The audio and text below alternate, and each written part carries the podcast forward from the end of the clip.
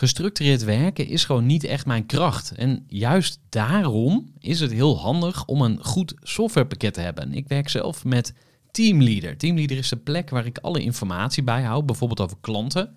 Waarin ik offertes maak en verstuur en die digitaal laat ondertekenen. Waarin ik facturen verstuur, waarin ik lijstjes bijhoud, waarin ik projecten kan managen, waarin ik standaard e-mails kan programmeren. Kortom, ik gebruik Teamleader om alle werkprocessen van mijn bedrijf te stroomlijnen. En zeker ook als je met een team werkt, is het heel fijn om over dezelfde informatie te beschikken. Nou, als je ook benieuwd bent of er mogelijkheden zijn om jouw bedrijf meer te stroomlijnen, of je nu alleen werkt of met een team, ga even naar teamleader.nl slash groeivoer en je kunt dan vandaag nog een trial starten voor twee weken lang, gratis. En je kunt Teamleader volledig uitproberen. En na de proefperiode krijg je ook nog zo'n leuke korting als luisteraar van Groeivoer. Ga naar teamleader.nl slash groeivoer. Gooi voor. Gooi voor. Gooi voor. Zoek je inzicht, inspiratie voor je eigen bedrijf. Wil je elke dag iets leren?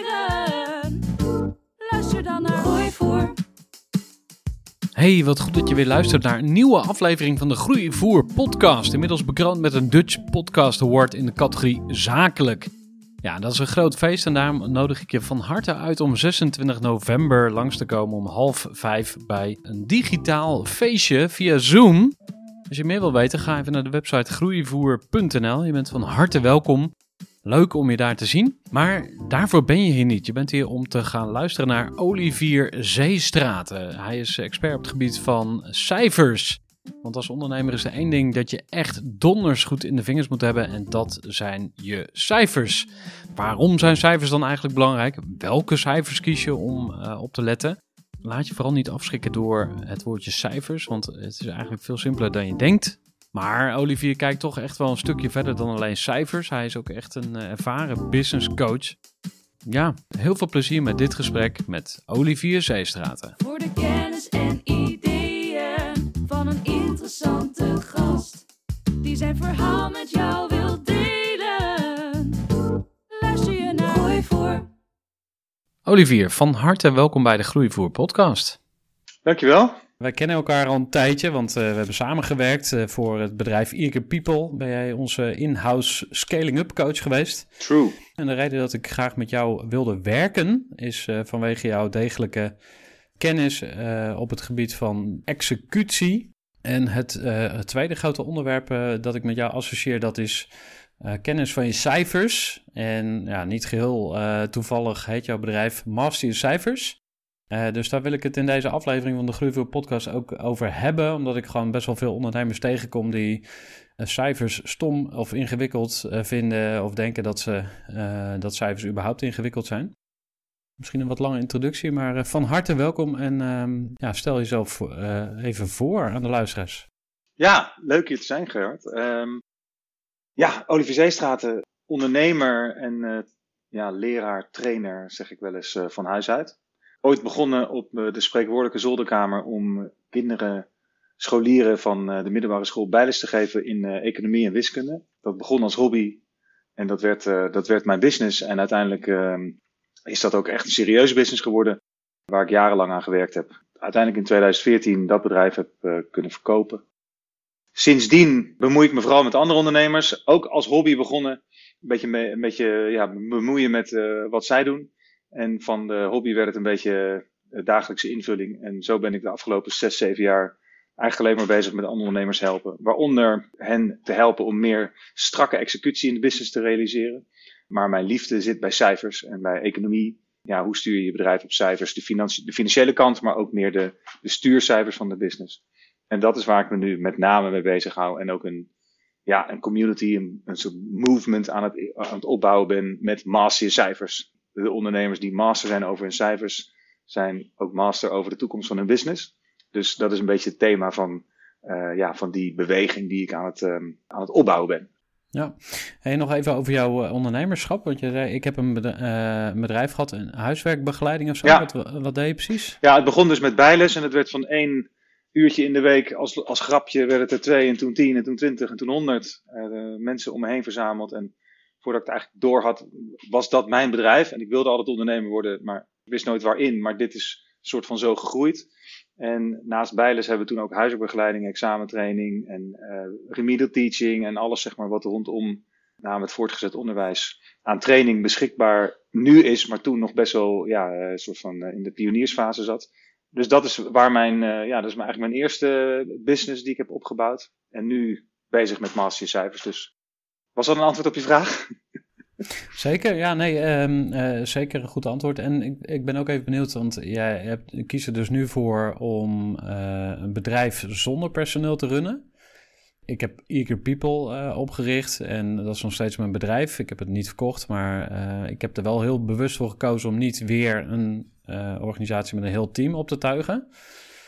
Ja. Ehm, hoe, hoe is dat voor jou? Ja, nee, dat is een hele goede vraag, want ik weet nog wel dat mijn compagnon en ik, met wie ik samen dat bedrijf had, dat we echt in de jaren na de verkoop hebben gezegd van nou, we gaan nooit meer een team beginnen, of een bedrijf met een team beginnen of instappen. Want andere ondernemers die je niet iets aardigs toewensen, zeg je van ik wens je veel personeel. En dat vind ik aan de ene kant natuurlijk nog steeds heel grappig. Uh, aan de andere kant denk ik, ja, als je, als je dingen wil bereiken, dan kan je dat never ever alone. Dus hoe je team juridisch ook in elkaar zit, ik ben er inmiddels uh, nou, al een tijdje achter dat dat gewoon ongelooflijk belangrijk is om jezelf ook te kunnen focussen op de dingen waar je zelf goed in bent en wat je, wat je leuk vindt om te doen. Dus het team wat ik nu om me heen heb, is, ik heb een VA en ik heb een marketing, ja, freelancer eigenlijk, maar het voelt alsof ze wel tot mijn team behoren. En dat zijn er nu uh, drie. En dat zijn er misschien mhm. vijf over een tijdje. En in wat voor verband weet ik niet. Maar zonder team kom ik, uh, kom ik maar tot hier. En dat is niet wat ik wil. Ik sluit zeker niet uit dat ik over over een tijdje toch weer een aantal mensen vast heb. Ja. Er wordt nog wel eens wat, wat laatdunkend over uh, ZZP'ers gepraat. Hè? Dus mensen die uh, geen personeel hebben of die, uh, die met, met een heel klein team werken. Alsof de enige manier om je succes te meten het aantal FTE is wat je in dienst hebt. Maar volgens mij ben jij ook iemand die vrijheid heel erg waardeert. Zeker. Heb je ook wel eens wat over gezegd volgens mij. Hoe, hoe, hoe creëer je dat voor jezelf? Ik denk inderdaad dat het, dat is een beetje de oude, ouderwetse uh, beeld of zo, hè, van, van wat succes is en wat, uh, wanneer je dan succesvol bent. Dat heeft misschien ook te maken met omzet of ja, met hoeveel winst je hebt en pandjes en wat je allemaal kan doen met de, met de dividenden die je uit je succesvolle bedrijf haalt. Maar heeft voor, voor mij eigenlijk heel weinig te maken met hoeveel mensen je uiteindelijk in dienst hebt. En zeker tegenwoordig in de online space, of gewoon überhaupt in, nou, in coronatijd al helemaal uitgelicht, maar de, ja, de, de, de, de expert business, zoals ik dat dan ook zelf noem. In de zin van, je bent ergens een expert in en je wil je content delen. En dat kan je op allerlei verschillende manieren doen. Hè? Offline workshops of masterclasses of trainingen of uh, speaking op, op grote podia. Maar dat kan dus natuurlijk ook online. En feitelijk zijn er uh, in de wereld, uh, weet ik, honderden, zo niet duizenden, tienduizenden mensen die in hun eentje, misschien met één VA, 10.000, zo niet 100.000 mensen bereiken en de, de, levens van die mensen veranderen met hun content. Als ik, als ik een ondernemer heb gekregen naar ik haat cijfers en ik ben er bang voor en ik schaam me er misschien voor dat ik het niet kan of durf niet met, ik wil het niet, whatever, naar fuck, ik vond het eigenlijk best wel leuk en uh, ik wil eigenlijk nog iets nieuws leren, wat ik bijna altijd hoor.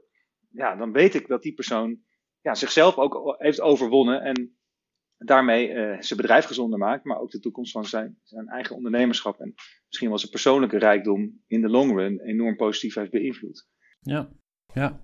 ja, want uh, misschien van succes een mooi bruggetje naar jouw core business. Uh, cijfers, wat versta je daar precies onder? Want gaat het dan echt alleen over de financiën? Of zijn er nog andere getallen of cijfers die jij, waar jij over praat met jouw klanten? Ja. Nou, het gaat in eerste instantie altijd over de financiën. In de zin van de, ja, de administratie, de boekhouding, de winstgevendheid, cashflow. En ik vind eigenlijk dat elke ondernemer, klein of groot, de basis daarvan donders goed moet begrijpen. Al was het alleen maar om het te kunnen delegeren en om te weten of je boekhouder ja, zijn dingen goed op orde heeft. Maar vooral ook omdat je ja, de, de, de financiële cijfers, een soort van de, de, ja, de uitkomst in de business zin of zoiets, van wat je elke dag doet. Of je nou in je eentje bent of met z'n honderden alles wat jullie met elkaar doen, is natuurlijk uiteindelijk om toegevoegde waarde te creëren voor de klanten. En die toegevoegde waarde hoop je natuurlijk in de praktijk te zien als reviews, eh, complimentjes, uh, dankjewel voor je mooie product. Maar in de business zin gaat het gewoon om winst. En dat is gewoon winst op papier. In de zin van op de jaarrekening zie je toch elk jaar staan wat je omzet is en je kosten en je winst. Als ik het even helemaal plat sla. En als daar geen echt winst staat, ja, dan heb je kennelijk niet echt toegevoegde waarde gerealiseerd. En voor heel veel ondernemers is die, die winstpost een soort van een sluitpost. Mhm. En niet zozeer iets om op te sturen. Terwijl het zo ontzettend belangrijk is om winstgevend te zijn. Ten eerste op papier. Omdat dat bewijst dat je toegevoegde waarde creëert. Mhm. En de praktijk is gewoon als je geen winst maakt op papier. eh, in de zin van op je jaarrekening. Dan weet je één ding zeker. Dan heb je altijd cashflow problemen. Of Hmm. uitdagingen. En soort van, eh, ja, dan heb je nooit het gevoel dat je vrij uit kan investeren. Of als ondernemer ja, nieuwe dingen kan doen. Omdat het altijd in de weg zit. Ja, ja. Want, en, en dan even over eh, de, de definitie van winst. Hè? Want ehm, als je een, een eenmanszaak of een VOF hebt of een BV of misschien nog een andere entiteit, maar dan, dan heb je misschien een andere opvatting over winst. Ja. Eh, wat versta jij er precies onder? Nou, voor mij is winst gewoon heel simpel. Omzet minus kosten is winst. Het verschil tussen een BV en een eenmanszaak is dat in die kosten, als je even naar de, laten we zeggen, de, de, de, de meeste boekhouders setups gaat kijken, dat in die kosten niet het ondernemerssalaris zit. Dus als je een BV hebt, dan is de ondernemer altijd, min of meer altijd, in dienst van de BV of via normale arbeidsrelatie. Of omdat hij een holding heeft en dan stuurt hij een managementfactuur naar de BV. Maar zeg maar de arbeidskosten, oftewel de vergoeding voor jou voor het directeurtje zijn, het salaris van de directeur. Misschien als je zelf niet eens met de directeur bent, omdat je er een hebt die voor jou de business runt. En dan betaal je die gast ook een salaris. Die zou je ook aan jezelf moeten betalen. Mhm. En daarna moet er voor het bedrijf nog winst overblijven. Dus winst is echt uiteindelijk de bottomline van wat er overblijft nadat alles en iedereen betaald is. Ja. Hè, dus veel ondernemers die. Dus ik vind het altijd waardevol om uit elkaar te halen. Dat je aan de ene kant ben je natuurlijk de eigenaar van de business. En daar moet je een vergoeding voor krijgen. Van het feit dat je eigenaar bent van een risicovolle onderneming, namelijk het Mhm. hebben van een bedrijf. Hetzelfde als dat je een aandeel hebt op de beurs. Dan wil je ook ja, een soort van dividend of eh, beursstijging of iets dergelijks. Je wil wel een, een ROI hebben op je investering. Zeker als het bijvoorbeeld voor je pensioenpot is.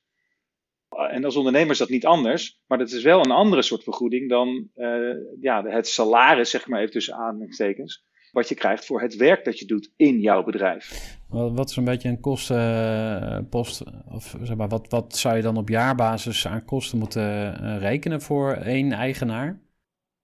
Nou, dat hangt denk ik af van de grootte van je bedrijf, maar laten we zeggen, de meeste ondernemers waar ik mee werk, die zitten ergens tussen de 8 en de 12.000 euro bruto of de management fee per maand. Mhm. Dus ergens zo rond de 100, 120k. Dat is wel eens een beetje gebruikelijk.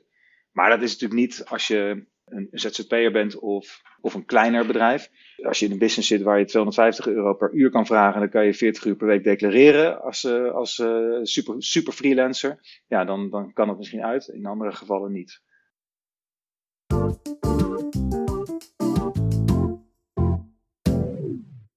Ik- vind het eh, heel eh, waardevol en ik heb dat zelf ook moeten leren. Hè, maar dat je eigenlijk dus ehm, winstgevendheid echt ziet als wat er onderaan de streep overblijft. Als de, als de ondernemer gegeten heeft, dus als de ondernemer zijn salaris gehad heeft. En dat is het geld waarmee je een buffer kunt aanleggen hè, voor slechte tijden. Zoals nu in coronatijd ook in één keer eh, hele gekke dingen kunnen gebeuren. En waarmee je dus ook kunt investeren en groeien. Eh, heb, heb jij ehm, het idee dat je, want als je dat aan een ondernemer vraagt, van hey, wat is jouw winstgevendheid? Wat, wat voor antwoorden krijg jij dan meestal? Ja, nou leuk, want die vraag stel ik dus heel vaak en ik krijg Mhm. allerlei verschillende antwoorden. Wat mij altijd het meeste opvalt, is dat ondernemers het antwoord geven in euro's. Mhm. En dat is op zich misschien wel ehm, eh, logisch. Maar er zitten ook allerlei haken en ogen aan. Want ja, dat hoop ik dat het niet al te technisch wordt. Maar stel je hebt een, een eenmanszaak. En je hebt de salariskosten voor jezelf dus niet in de boekhouding staan. Het model waar ik altijd mee werk, in de zin van hoe maak je nou een financiële begroting. Laten we zeggen, hoe weet je nou of je bedrijf winstgevend is? In cijfertjes kan achter, achterkant bierveeltje zijn. Maar dat is wel een overzicht van je omzet en je kosten. En dan tel je in je eigen manier van daarnaar kijken, tel je even een soort van je eigen salariskosten bij op. En als je daar dan een streep onder trekt en dan blijft er nog winst over, dan heb je in principe, hè, dat is het model. Dan is natuurlijk de vraag, wat er aan de onderkant overblijft, is dat dan goed? Nou, ik weet nog dat ik met twee jongens begon een paar jaar terug. Ik zat met een uh, centraal station in Den Haag. En we zaten dit op de achterkant bierveeltje te doen. Het was een soort van prospectgesprek. En wat vaak gebeurt is, als ik het dan zeg maar even zo achterkant bierveeltje uitreken. En dit is de situatie, dat, is dat, er niet een, dat ze niet al in dienst zijn van het bedrijf, maar dat we dat er nog bovenop moeten tellen. Toen bleek eigenlijk dat ze gewoon verlies draaiden. Als ze zichzelf een redelijk salaris zouden uitkeren. Terwijl ze zichzelf heel erg uh, ja, eh, ze vonden zichzelf heel wat, laat ik het zo zeggen. Hele toffe gasten. Ik werk nog steeds met ze. Maar, maar ik weet nog dat ze toen zeiden van, ja, we, we zijn aan de slag gegaan. En ik denk een half jaar later zeiden ze tegen me, we vonden je echt een lul na die Mhm. eerste meeting. Want je, je tastte ons gevoel van, we zijn lekker bezig, enorm aan. Je, je, je ging gewoon dwars er doorheen door gewoon te zeggen, jongens, het gaat nergens over wat jullie qua toegevoegde waarde, qua winst genereren. En dat was voor hun wel echt een enorme eye-opener. Om zeg maar ook de, de, in de business werken en gewoon het werk doen. eh, naast de, ja, de outside view, het aan de business werken, meer als eigenaar naar het bedrijf kijken. Als die winst uiteindelijk onderaan de streep een getal is, laten we zeggen een positief eurogetal. En er staat bijvoorbeeld 10, 10k, ik zeg maar even wat, voor een jaar. Ja, is dat dan goed of niet? Dat hangt natuurlijk enorm af van hoe groot je bedrijf is. Mhm. Sowieso. Eigenlijk misschien wel als, als, als eerste. Want 10.000 euro voor Coolblue per jaar is verwaarloosbaar, is vreselijk. 10.000 euro voor een bedrijf wat 100.000 euro omzet draait, is eigenlijk al best aardig. En die percentages, zeg maar, de, relatief, de winst relatief ten opzichte van hoeveel je aan business überhaupt binnenbrengt, dat zegt iets over hoe gezond je bent. Ja. En misschien is voor jou, eh, ja, hoop ik voor de mensen die meeluisteren, al best wel goed en waardevol om te leren dat als je ergens zo tussen die 10 en die 15 procent zit, in de zin van de winst onderaan de streep ten opzichte van wat jij aan omzet binnenbrengt, dan zit je al redelijk oké. En dat betekent dat je dan natuurlijk niet dat bedrag letterlijk op de bank terugvindt, misschien op dat moment. Want de meeste ondernemers herkennen wel, ik ga naar de accountant, ik krijg mijn jaarrekening, ik wist het misschien al, maar dat was toch soort van het afsluiten van het jaar. En dan zegt de accountant of de boekhouder, ja, je hebt dus eh 90.000 euro winst gedraaid over het vorige jaar of iets dergelijks. Je hebt altijd het gevoel van, waar is dat geld dan? Of zo. Even een korte onderbreking met een belangrijke vraag aan jou. Want wat heb jij geregeld voor het geval je van de ene op de andere dag zou komen uit te vallen? Wat gebeurt er dan met je bedrijf, maar vooral wat gebeurt er met jou persoonlijk en ook in financieel opzicht? Samen met ASR voerde ik drie openhartige gesprekken over tegenslag en veerkracht. En dat deed ik met Saskia, Vincent en Pieter.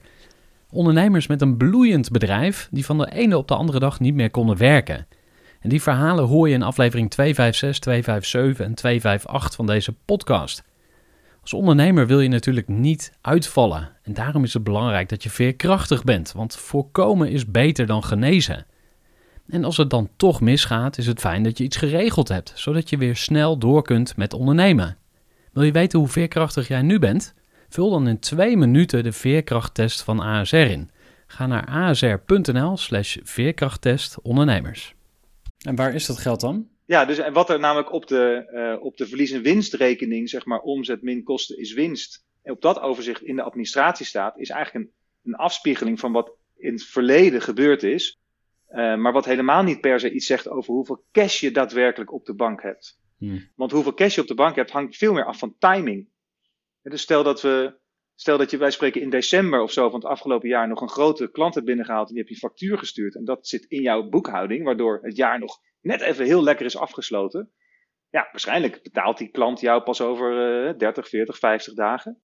Dus het geld komt daadwerkelijk pas een heel stuk later binnen. En misschien heb je, voordat je überhaupt die omzet had binnengehaald, heb je ook al net even die extra personeelslid aangenomen, waardoor de kosten in die periode daarvoor, waar je naar zit te kijken, veel hoger waren en dus de winst ook ja, weer veel lager. Dus Mhm. er zitten enorm veel timing dingen in, waardoor die twee dingen niet matchen. Dus winst en cash. Ja.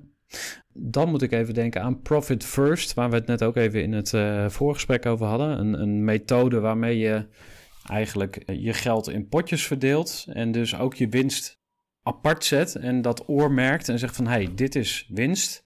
Ho- hoe kijk jij daarnaar? Nou, nog heel even terugkomend op, op dat winstgevendheid, want Mhm. Als het dus zeg maar in de praktijk niet uitkomt dat ehm, omzet minus kosten winst is en die winst is ongeveer, laten we zeggen, 10, minimaal 10% van de omzet. Als je Mhm. dat niet haalt, en dan even dus je eigen salaris meegerekend, Mhm. die 10% die heb je minimaal nodig om redelijke cashflow te hebben. Mhm. In de zin van dat, je dus, dat dat niet een enorm groot probleem is voor je. En als dat lager is, en dat is bij de meeste beginnende ondernemers of kleinere ondernemers die er geen inzicht hebben, nou, 9 van de 10 keer is dat lager dan 10%, soms wel eens negatief. Ook al lijkt het misschien dat het heel goed gaat omdat je op je bank veel geld hebt, maar dat kan zijn omdat het toevallig een grote klant is die jou vooruit heeft betaald of zo. En ik denk dat het, eh, dat het eigenlijk zonder uitzondering zo is. dat je een minimale winstgevendheid van 10%, uh, dat je dat altijd moet kunnen halen. Want zo niet, dan heb je sowieso niet een waardevol, of laat ik zeggen, een duurzaam, toekomstbestendig businessmodel. Mm Dus dan zou je het überhaupt al niet moeten doen. Maar goed, dat is natuurlijk altijd van ja, we gaan niet stoppen of zo. Dus daarom is dat inzicht in die cijfers ook zo ongelooflijk waardevol. Want als je ziet wat er echt gebeurt, hè, dat is heel vaak voor ondernemers ook een soort van de bevestiging, een soort van de onderbouwing van hun onderbuikgevoel. Van chips, ja, het gaat inderdaad heel goed, of chips juist niet. En daar begint ook jouw zoektocht, of misschien wel jouw ja, management van jouw business 2.0 om die dingen te gaan doen of die dingen te gaan laten, die maken dat die winstgevendheid ook omhoog gaat.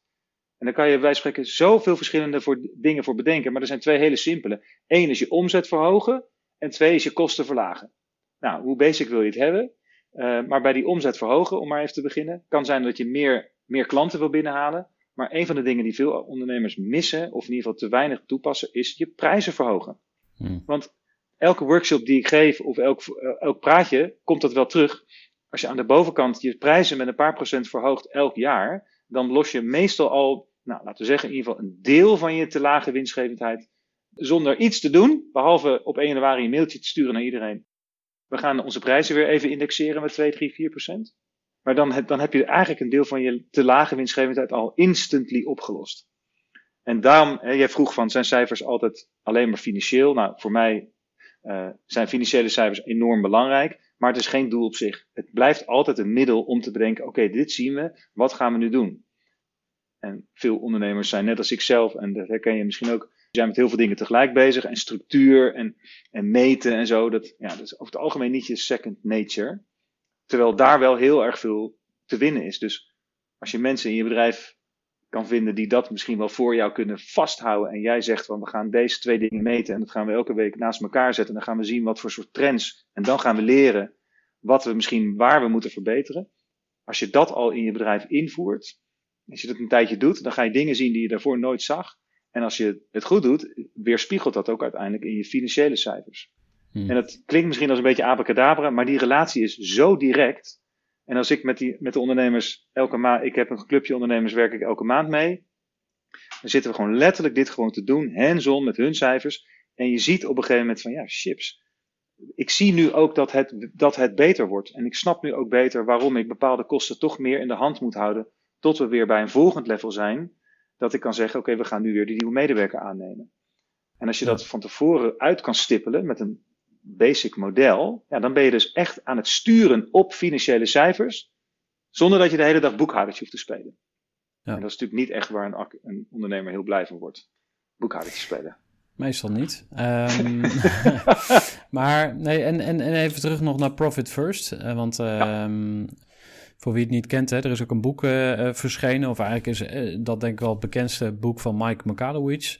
Nederland ook meegeschreven door Femke Hogema. Profit First gaat over het verdelen van je geldstromen, zodat je in ieder geval helder hebt ja, welk geld is nou waarvoor, zeg maar, en hoe zorg ik ervoor dat ik altijd winstgevend ben. Kun je daar nog eens op reageren? Wat, uh, wat is jouw visie daarop? Nou, ik vind het, uh, ik heb het boek ook toen het uitkwam in Nederland, of in ieder geval door Femke Hogema werd ge, gepusht, zo even gezegd, mm heb ik het ook gelezen. Ik vind het ongelooflijk goed. In ieder geval, er zit een hele hoop hele goede ja, frameworks, gedachten goed praktische dingen in. Dus dat, dat als eerste. Ik denk dat het belangrijkste wat ik eruit haal voor mijn klanten, die over het algemeen wel iets verder zijn dan slechts ZZP'er, hè, in de zin van die mhm. hebben ook wat complexere uh, geldstromen in principe. Mhm. Het creëren van potjes. En dan zijn het eigenlijk twee of drie potjes die, die zij zeker creëren. Dat is uh, het sparen, zeg ik dan maar eventjes, voor vakantiegeld. Uh, zorgen voor een buffer en het afromen van over, ja, hopelijk overtollige liquide middelen om zeg maar pensioenpotten van eigenaren te vullen. Dus ik, ik gebruik een tool dat heet het Cashboard, waar je je cashflow in kan managen op een best wel ja, Jip en Janneke manier. En daar staan die dingen ook altijd best specifiek in. In de zin van afstorten naar dit, afstorten naar dat. En het zijn wat mij betreft dan ook echt aparte bankrekeningen. En ik denk dat Profit First doet, de, hè, je, kan dat, je kan daar heel ver in gaan. En ik vind het ook een hartstikke mooie, mooie systematiek aan zich. Ik denk dat de grote kracht ook voor de ondernemers is die het gebruiken. Het gevoel dat je altijd hebt wat je nodig hebt op het moment dat je het nodig hebt. Mhm. Ehm, maar goed, ik, ik, ik, ik pak het zelf liever nog één stap diepgaander op. Maar het heeft ook te maken Mhm. met de verschillende doelgroepen, denk ik. Ja, en jij zegt van nou, met, met het cashboard wat ik heb, kijk je eigenlijk nog veel verder vooruit.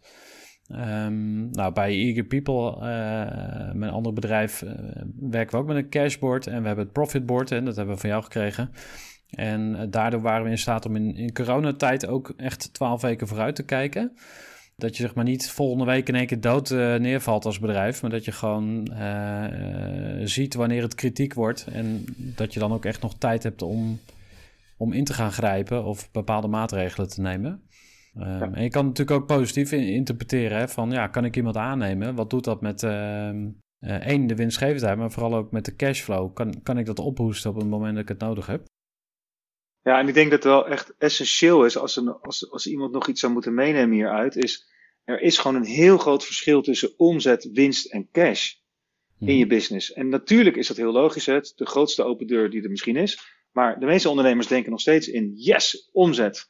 Dus ik ga nu eh, mijn nieuwe laptop kopen of ehm, ik ga die, die Tesla bestellen of, of zoiets. Terwijl veel omzet wil helemaal niet betekenen dat je ook echt daadwerkelijk winst overhoudt. En dat is voor heel veel ondernemers nog best wel moeilijk in te schatten. Omdat als je niet een goede, makkelijke, robuuste methode hebt die je begrijpt in een soort Jip en Janneke taal. En ook al weet je al dat je van je omzet ook daadwerkelijk wel winst weet te genereren, omdat je gewoon uiteindelijk minder uitgeeft dan dat er binnenkomt. Dan is de cashflow, zeg maar, is nog steeds ja, best wel een heel ander spel. Want het heeft mega te maken met de timing van, van allerlei in- en uitga- eh, inkomsten en uitgaven. En met name aan de uitgavenkant. Het kan best zijn dat jij 100.000 euro winst hebt gerealiseerd in het afgelopen jaar. En je bent nu twee maanden verder en je staat nul op de bank. Omdat van die, van die winst die je door dat jaar heen misschien wel op je bank hebt gehad, heb je nu nog even de, de, de, de belasting van het jaar daarvoor betaald. Die je nog steeds vooruit had zitten schuiven en waarvan je, waarvan je belastingman of je boekhouder zei: nee hoor, dat kan wel, schuif het nog wel even vooruit. We stoppen het nog wel even in de uitstelregeling het cashflow management spelletje is gewoon een heel ander ding dan winstgevend worden. Het heeft wel heel veel met elkaar te maken. En als je zeg maar dat goed wil controleren, is, laten we zeggen, profit first een hartstikke goede methodiek. Ik pak het eigenlijk nog één stapje verder. Dat is misschien de, beste conclusie. Zodat je ook vooruit kan kijken en niet alleen het potje vult, maar ook weet wanneer het eruit gaat en hoe zich dat verhoudt tot andere dingen die in je bedrijf gebeuren. Ja. We, we, is er iets bekend of weet jij cijfers of getallen van hoe ondernemers uh, überhaupt presteren, zeg maar, op cijfermatig niveau? Nou, ik, ik, vind het sowieso een hele goede om daar onderzoek naar te doen. Al was het alleen maar om er meer awareness op te kweken hoe belangrijk het is. Maar ik denk dat één statistiek wel heel duidelijk steeds terugkomt. is dat acht van de tien ondernemers in principe het gevoel hebben dat ze niet grip hebben op de financiële kant van hun bedrijf het niet leuk vinden, bang voor zijn, er veel te weinig aandacht aan besteden. En er was laatst ook een um, van de KVK, geloof ik, of van de ABN AMRO, zo'n soort instituut, uh, ook een onderzoek geweest. En bleek ook dat vier op de vijf van de ondernemers zorgen heeft over de financiën in hun bedrijf. En ja, hmm. dat heeft met mij, voor mij ook wel duidelijk te maken met, ja, onbekend maakt onbemind. En, en, en als je het niet bemint, dan weet je ook niet wat er gebeurt.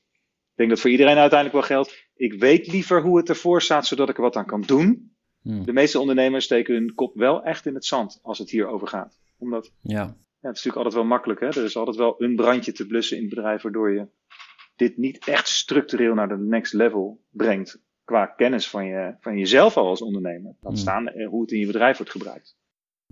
Wat, wat is nou het ideaalplaatje zeg maar, om het in te regelen? Want uh, ik, kan me voorstellen dat je zegt van uh, je moet zelf weten hoe het zit, zeg maar, in de basis. Of je moet in ieder geval een soort van basic level hebben als het om cijfers gaat, financiële cijfers ook. Maar je wil misschien ook iets uitbesteden. Wie gaat je daar dan bij helpen? En, en, en waar ligt, wie moet dan wat doen? Ja, goede vraag. Nou, laat ik hier beginnen. Kijk, je, je wil als ondernemer gewoon grip op je business. Hè? En dus ook op de financiële kant. Soms betekent dat dat je gewoon überhaupt moet beginnen met daar iets van te begrijpen. Voor mij betekent grip altijd drie pilaren. En dat zijn inzicht, structuur en ritme creëren op dit domein.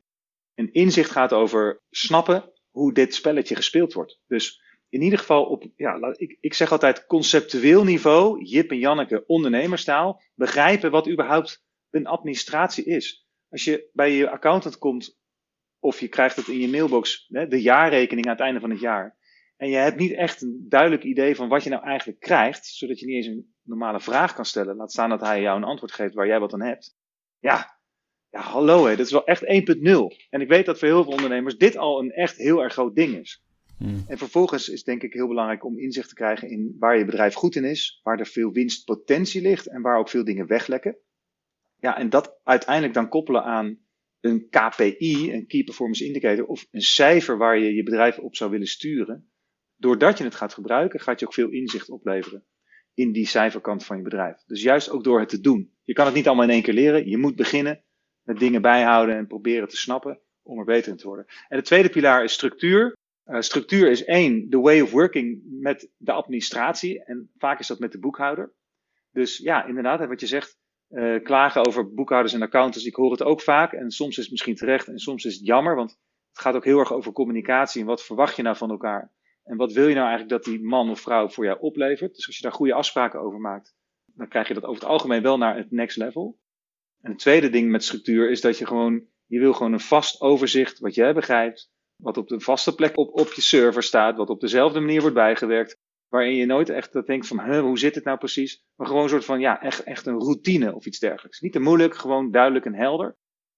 En het derde stuk, stuk van structuur, ja, dat gewoon heel belangrijk is, wie doet nou eigenlijk wat? Wie is nou verantwoordelijk voor wat? Als jij gewoon superkrachtige afspraak maakt met je, met je boekhouder en misschien met je office manager over wanneer je welk overzicht ziet, dan is dat al out of the way of zo. Hè? Dan, dan, dan staat er gewoon iets waar je op kan vertrouwen dat als je er elke, ma al, elke maand naar kijkt en je weet een beetje wat het betekent, dan ben je al een heel stuk verder dan, dan misschien waar je, waar je begon.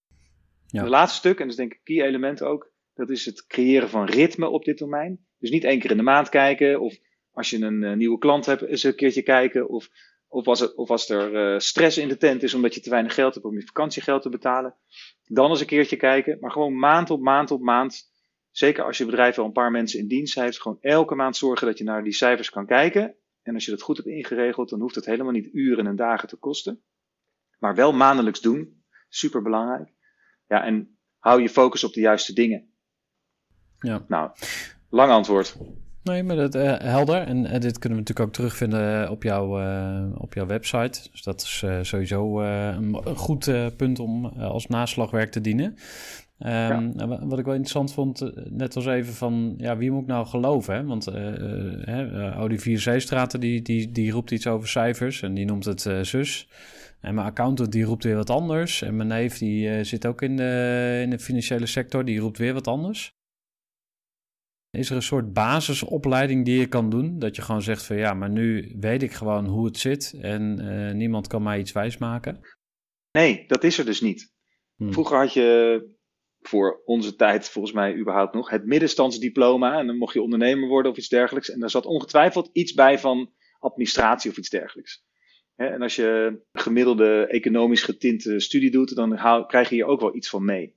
Maar er is niet, uh, je hoeft niet bij de KVK uh, je diploma te laten zien van iets voordat je kan inschrijven als ondernemer. Dus, mm-hmm. ja, dus dat, um, dat is mij in ieder geval niet bekend. En ik denk dat dat ook precies de gap beschrijft, ja, de kennisgap eigenlijk ook, waar ik het altijd over heb, namelijk de CFO-gap. En in de zin van de CFO is de financieel directeur van een bedrijf. En alle bedrijven waar, waar, waar, ja, waar jij en ik waarschijnlijk mee werken, die hebben dat niet, want die kost veel te veel geld. Dus zeg maar ergens tussen de 5 en de 50 medewerkers zou je eigenlijk wel die kennis willen hebben van zo'n CFO. Maar ja, je hebt een gat, want je, je te groot voor het uh, servet, te klein voor het tafellaken gebeuren. Uh, ja. Je wil zo iemand wel hebben, maar je hebt hem niet. Dus de oplossing is, totdat je zo groot bent dat je dat soort expertise kan betalen, zal je het toch echt zelf moeten doen als ondernemer. Ja. Maar dan wel met de hulp van de professional, en dat is dan een boekhouder of een accountant. En die Ja. moet je niet vragen om als ondernemer jou allerlei dingen uit te leggen. Want het is, het is iemand die gewoon een soort van ja, administratieve truc of zo doet. Hè, wat ik, ik wil er niks van wegnemen, want het is ongelooflijk belangrijk om dat goed te doen. Maar je moet als ondernemer wel een soort van de ondernemersblik hebben op die techniek. En als je jezelf dat eigen maakt, dan kan je ook die complexiteit van, ja, van, die, van die boekhouding snappen. En hoef je, of tenminste doorgronden, hoef je hem niet echt te snappen. Ja. Overigens wel zo grappig, want ik was, was een keer bij een event en daar zat de oprichter van Soet Supply, Fokke de Jong. En uh, die man die uh, vliegt de hele wereld rond naar al zijn suit supply uh, landen en, en met zijn jet en met zijn grote, zeg maar, met zijn grote board met allemaal zwaargewichten, Harvard en dat soort jongens natuurlijk allemaal. En ik kon hem een vraag stellen en ik vroeg hem van nou, hoe, hoe krijg jij het nou voor elkaar dat je met 500 miljoen dollar omzet of weet ik veel hoe groot dat, zoiets was het, dat je kan sparren met je CFO, met je financiële manager, en, de, en, dat hij jou niet totaal onder de tafel lult. En toen zei hij, en dat is ook echt nooit meer vergeten, dat is omdat ik op school het vak boekhouden 2 heb gehad. Hmm. En dat is een soort van het denken als een, niet zozeer boekhouder, maar het, het, het soort, de, ja, de dynamieken, de, de conceptuele werking van een administratie. Als je dat een beetje doorgrondt, ja, dan kan je eigenlijk ja, dan kan je ook je bedrijf tot 500 miljoen dollar omzet laten groeien. En dan nog ben je een volwaardige gesprekspartner. Maar dan wel vanuit de ondernemersview. Groei voor. Groeiclub. Ja, we zijn nu halverwege het gesprek met Olivier. Ik hoop dat je al een paar mooie inzichten opgedaan hebt. Als het om goede inzichten gaat, heb ik geleerd dat je ook heel veel kunt opsteken van andere ondernemers. Dat is onder andere waarom ik zelf deze podcast maak, maar ook waarom ik de Groeiclub voor Ondernemers gestart ben. En dat is uh, een club die al een tijd bestaat, eigenlijk uh, allereerst begin in 2014. En we hebben eigenlijk twee groepen ondernemers. Een groep ondernemers met uh, 10 tot 100 medewerkers en een groep die geen medewerkers heeft of met een klein flexibel team werkt. Wat we doen is elke week digitaal bij elkaar komen en één keer per maand live. We sparren met elkaar over de problemen waar we mee kampen in ons bedrijf. En uh, regelmatig komen er uh, interessante experts of sprekers langs. Ja, het is gewoon super vet om te mogen leren van elkaar. En om uh, als ondernemers je krachten te bundelen in deze mastermind formule. Want daar kun je het eigenlijk wel goed mee vergelijken. Nou, lijkt het je interessant om een keer bij de Groeiclub langs te komen? Dan wil ik je bij deze van harte uitnodigen. We doen het uh, elke twee weken, dus je kan eens per twee weken een keer komen kijken. Je kunt ons uh, bereiken, info.groeivoer.nl of uh, voeg mij even toe op LinkedIn. Gerard Te Velde is de naam en leuk om even van jou te horen.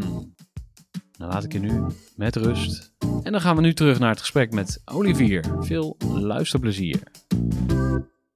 Luister lekker verder naar Gooi voor. Je hoort vaak de beperkende overtuiging van ja, ik snap mijn cijfers niet, of uh, ik, kan, ik, ik kan dat niet, of uh, ik vind het ingewikkeld.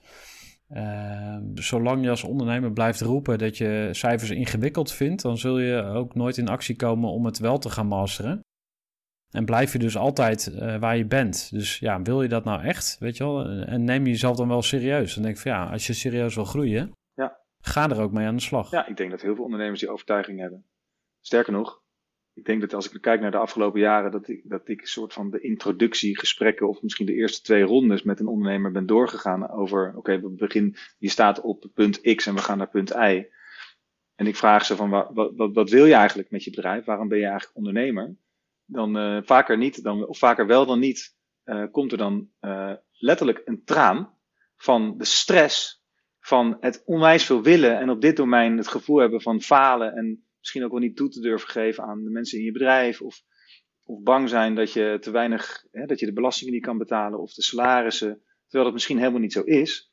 Dus veel angst inderdaad en, en uh, ja, dat is een soort cirkel waar, waar veel ondernemers denk ik in zitten en daar uh, in, in blijven hangen door dit soort bullshit overtuigingen. Ik zou het niet kunnen, het is saai, ik heb er de tijd niet voor. Of uh, dat zou toch iemand anders moeten doen. Dat, ik weet dat het onzin is, want het is niet heel moeilijk. Nu ga ik even financials uh, afzeiken. Want um, uh, wat ik wel ervaren heb, zeg maar, met bijvoorbeeld accountants of financieel adviseurs waarmee ik sprak, is dat ze heel snel jargon gaan praten maar niet doorhebben wanneer ik afgehaakt ben. Dus uh, soms uh, dan was een financial aan het praten en dan op een gegeven moment begon ik een beetje glazig te kijken van ja, ik weet niet meer waar je het over hebt. EBITDA en weet ik veel. Allemaal, er worden allemaal termen over tafel gesmeten. Uh, ik ben wel eens benieuwd hoe jij dat aanpakt. Hoe, hoe vind jij aansluiting bij de ondernemer en ook soms het Jip en Janneke niveau waarop die zit? Ja, wat een goede vraag. Dat is voor mij bijna van nature Um, Het heeft denk ik met accountants en boekhouders ook te maken met veel, veel van de boekhouders waar een, waar een ondernemer mee werkt. Die zijn misschien ondernemer, maar vaak misschien ook niet, want die zijn gewoon in dienst van een administratiekantoor. Dus die denken ook niet als ondernemer, die praten niet als ondernemer. En juist omdat ze inderdaad vaktaal hebben, is de gap al meteen gigantisch tussen wat de ondernemer eigenlijk wil en, en nodig heeft versus wat zij leveren. Even buiten de commodity van het, het zorgen dat de btw-aangifte op tijd gebeurt. En, en daar zal denk ik ook niet zo heel snel veel in veranderen, tenzij iemand daar heel bewust van is dat, hij, ja, dat, dat een ondernemer zijn klant is en dat hij zijn klant wil helpen. En dat is een van de dingen waar, we, ja, wat, wat, wat ik wel als kritiek heb op de branche, dat ze daar meer mee zouden kunnen doen, maar dat er eigenlijk weinig mee gebeurt. En het wel prima vinden eigenlijk. En misschien ook wel een beetje van, als de ondernemer dom houden, dan vraagt hij ook niks en dan kunnen wij gewoon ons ding blijven doen. Dus hè, het is misschien wel heel hmm. negatief, maar verdenken wel een paar van dat ze zo in de wedstrijd zitten. Ik probeer inderdaad altijd heel down to earth te zijn en vooral dat jargon te vermijden. Maar wel ook een ondernemer te laten inzien wat het betekent. Zodat als ze op een gegeven moment met zo'n accountant aan tafel zitten, dat ze ook een vraag kunnen stellen. En ook het vertrouwen hebben dat ze gewoon een vraag kunnen stellen en dat ze heus wel het antwoord snappen. Als ze maar erop doorakkeren van oké, ik begrijp het nog steeds niet, want je gebruikt nu dit woord, wat bedoel je met dat woord? Ja, maar dat moet je dus wel zeg maar ook met de billen bloot als ondernemer. Dus, eh, want uh, dan, wat ik ook wel eens gedaan heb, dan als ik bij een accountant aan tafel zat, was gewoon faken van uh, ja, nee, ik snap het hoor, ja, nee, ik begrijp het. En ondertussen dacht ik even, ja, A, het boeit me niet. En, en B, um, ik durf eigenlijk stiekem niet toe te geven dat ik het niet snap. Dus hij heeft ook een beetje schaamte te maken, uh, of gezichtsverlies, of hoe je het ook wil noemen. Maar je moet dus eigenlijk als ondernemer toch dan uh, daar even overheen stappen en echt door blijven vragen totdat je echt weet van oké, ik weet echt hoe het zit. Ja, nou en dat is natuurlijk dat is een advies dat kan iedereen bij wijze van spreken geven. Maar niemand gaat nu zeggen, oh dat ga ik dan doen of zo. Totdat je je realiseert, als je als ondernemer inderdaad, als je, als je blijft doen wat je altijd deed, kreeg je wat je altijd kreeg als je jezelf afvraagt niet wat zou ik allemaal moeten doen, maar wie wil ik worden als ondernemer over een jaar? Nou ja, je hebt als ondernemer, vind ik, altijd twee petten op. Eén is de directeurspet. Je bent gewoon super druk bezig van 9 tot 5 of 9 tot 6, whatever. Uh, en dan, is, nou, dan ben je echt de job van directeur aan het vervullen. En vervolgens ga je naar huis en zit je thuis op de bank. En bij wijze van spreken kan je zo naar je bedrijf kijken, zo door het raam zie je je bedrijf zo liggen. En dan ben je dus een andere persoon, namelijk met de pet op eigenaar. En de eigenaar heeft een heel ander belang dan, dan, dan de directeur misschien. Hè? De directeur wil gewoon in de business heel druk zijn. Maar als jij bij jezelf een soort van verslag moet komen uh, doen van hoe het bedrijf het doet. En, en jezelf in de zin van de eigenaar, die ik dus altijd oma noem. Stel dat oma de eigenaar van je business was en je komt één keer per jaar met de jaarrekening langs en je zegt van nou doe ik ga zo weer weg. En zij vraagt van goh, maar begrijpt het eigenlijk zelf wel? En je zou dan nee moeten zeggen ja. Zou oma dat pikken? Nee, never. Want hè, dat, is iets wat cruciaal is voor de ontwikkeling van je bedrijf. En omdat je ondernemer bent en dat is je eigen bedrijf, is het ook nog eens keer cruciaal voor de toekomst van jou financieel, privé en je gezin en je hele legacy. Dus als je daarover nadenkt dat, dat groeien naar de next level altijd betekent dat je moet leren en ontwikkelen en zonder wrijving geen glans, uh, dan is het op dit domein echt niet anders. En als je realiseert dat je gewoon ja, eigenlijk alleen maar door eh, daar authentiek en kwetsbaar over te zijn, kan verder leren. En zodat je ook verder kan ontwikkelen. Ja, dan komt het volgens mij bijna niet meer in je op om dan tegen de accountant te zeggen: Nee, ik snap het wel. En ondertussen weer met staart tussen de benen naar huis te gaan. Ja, die zou wel gek zijn. Hè? Waarom zou, voor wie moet je je nou groot houden? Je wil groeien. En ja. get over it, zou ik zeggen. En er is zoveel moois te leren hè, op dat domein. Wat, ja. ja, goed. Nou ja. Ik kan er nog lang over doorpraten. Maar dit is meer de mindset kant. Ja. Ja, nee, precies. Want het is mij wel duidelijk dat jij verder kijkt dan alleen de cijfers. Je kijkt echt naar de ondernemer, naar de mindset, uh, het totaalplaatje. Zou jij uh, bij wijze van uitsmijten nog eens willen aangeven waarvan jij denkt van... hey, dat is nou echt een goede eerste stap voor een ondernemer die gebrek aan grip ervaart. Hè? Dus die, die, die meer grip op zijn cijfers wil. Waar, waar te beginnen? Wat zou jij willen meegeven als afsluiter van deze podcast? Twee dingen eigenlijk. Eén is zorgen dat je misschien wel in overleg met je account of met je boekhouder een structuur hebt, een overzicht. En dat is vaak dan toch ook wel een spreadsheet. Die niet zozeer gaat over het verleden van je cijfers, maar waarmee je misschien wel maand op maand of kwartaal op kwartaal de financiële toekomst van je bedrijf kan voorspellen. En voorspellen is zeker in deze tijd natuurlijk heel lastig. Maar gewoon een overzicht waarin je voor de komende, al was het maar voor de komende zes maanden, gaat opschrijven hoeveel omzet denk ik te kunnen halen en wat zijn de kosten die ik uitgeef. En dan zie je dus ook als je je eigen salariskosten, als dat, als dat nog niet expliciet in de boekhouding staat, maar als je die erbij zet, dan zie je hoeveel er gewoon onderaan de streep aan winst, is niet per se cash zoals ik al eerder zei vandaag, maar hoeveel er overblijft.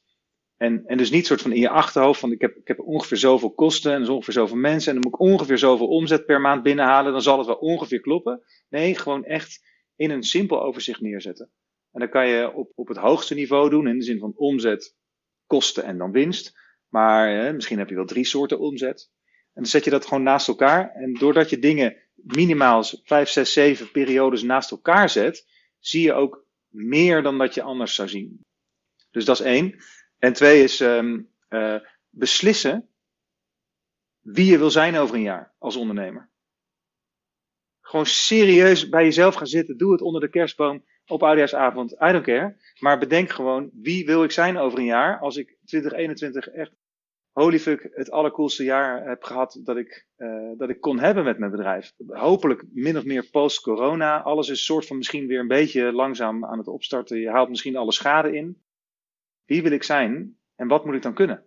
En als dit er dan niet op staat, terwijl je daar nu het gevoel hebt dat je daarin underperformt, ja, dan, dan, zal, dan zal het erop staan op dat lijstje, hoop ik, naar mijn aanjagen. Ja, onthoud dat en denk er elke dag over na wie je wil worden. Of wie je wil zijn als ondernemer over een jaar. Want dat gaat je de motivatie geven om hier meer mee te doen. En al, al is dat maar, ik wil mijn boekhouding begrijpen. Enter. Op Google invoeren. Take the first step. Amen. Olivier Zeestraten, onwijs bedankt. Master je cijfers, ga ook even naar uh, mastercijfers.nl. En ik ga zelf ook nadenken over die vraag: wie wil ik zijn volgend jaar? Dat is een hele mooie. Dankjewel, Olivier. Graag gedaan. Leuk om, uh, om zo geïnterviewd te worden, Gerhard. Super, top. Dankjewel. Tot zover uh, dit gesprek met Olivier Zeestraten van Master Cijfers. Ik zou zeggen, ga even lekker naar masterjecijfers.nl. Daar vind je meer uh, informatie over Olivier en zijn aanbod. En over wat hij voor je kan betekenen. Olivier is ook te vinden natuurlijk op LinkedIn. Olivier Zeestraten. En datzelfde geldt voor mijzelf. Gerard te Velde. Voeg mij gerust toe. Ik vind het leuk om met je te verbinden. Dankjewel voor het luisteren en graag tot een volgende aflevering van de Groeivoer podcast. Groeivoer.